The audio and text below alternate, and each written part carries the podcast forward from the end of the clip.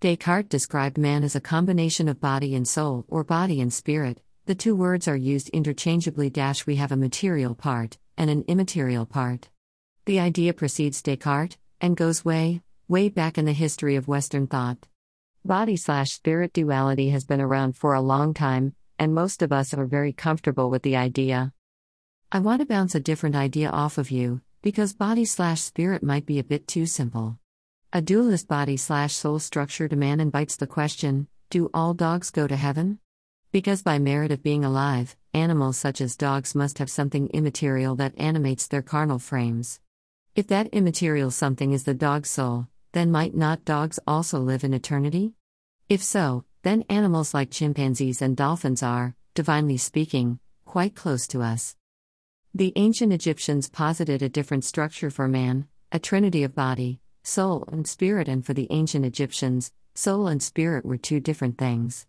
It is a clever construction, and I think it answers the dogs in heaven question very satisfactorily. First, an easy geometrical demonstration.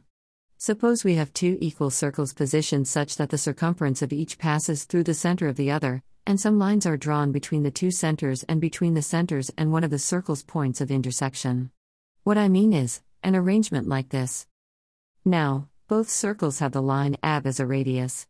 Circle D also has line AC as a radius, so therefore line AC must equal line AB. Similarly, circle E has line BC as a radius, and so line BC must also equal line AB.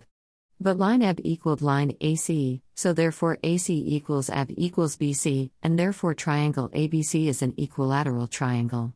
Because you and I know what circles and triangles are, we can see for ourselves that this must be so. There is a more mechanical, unthinking way of solving the same problem.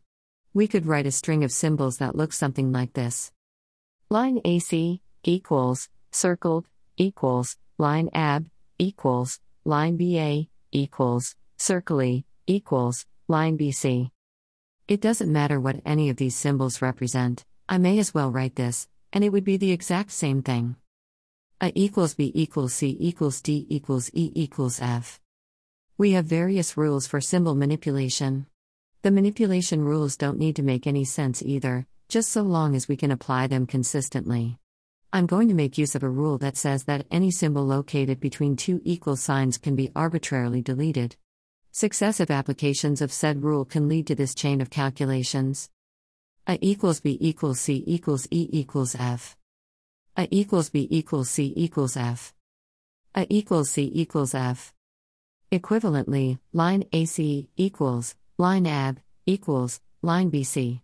It is entirely irrelevant whether or not we understand that A equals C equals F corresponds to an equilateral triangle. Symbol manipulation does not involve understanding.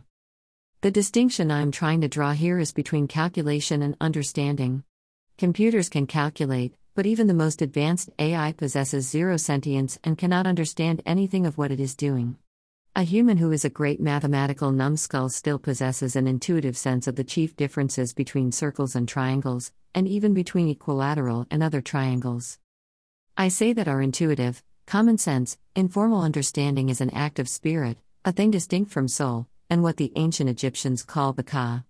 Because we possess a Ka, we can infuse ideas with a kind of life, we can commune with triangles and circles, and appreciate them for what they are. It is an act of spirit when we do this.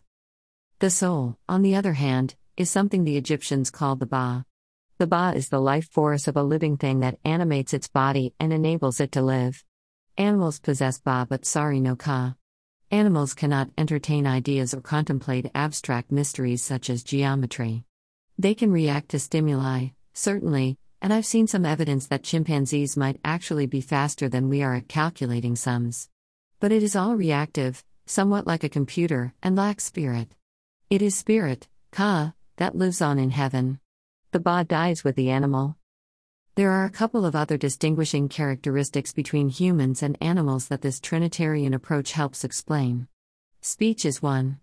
Animals possess communication, but it is rudimentary and lacks understanding. Animals can signal, and they can react. What they cannot do is reason together or converse. Humans can converse, and human speech is an action of the spirit.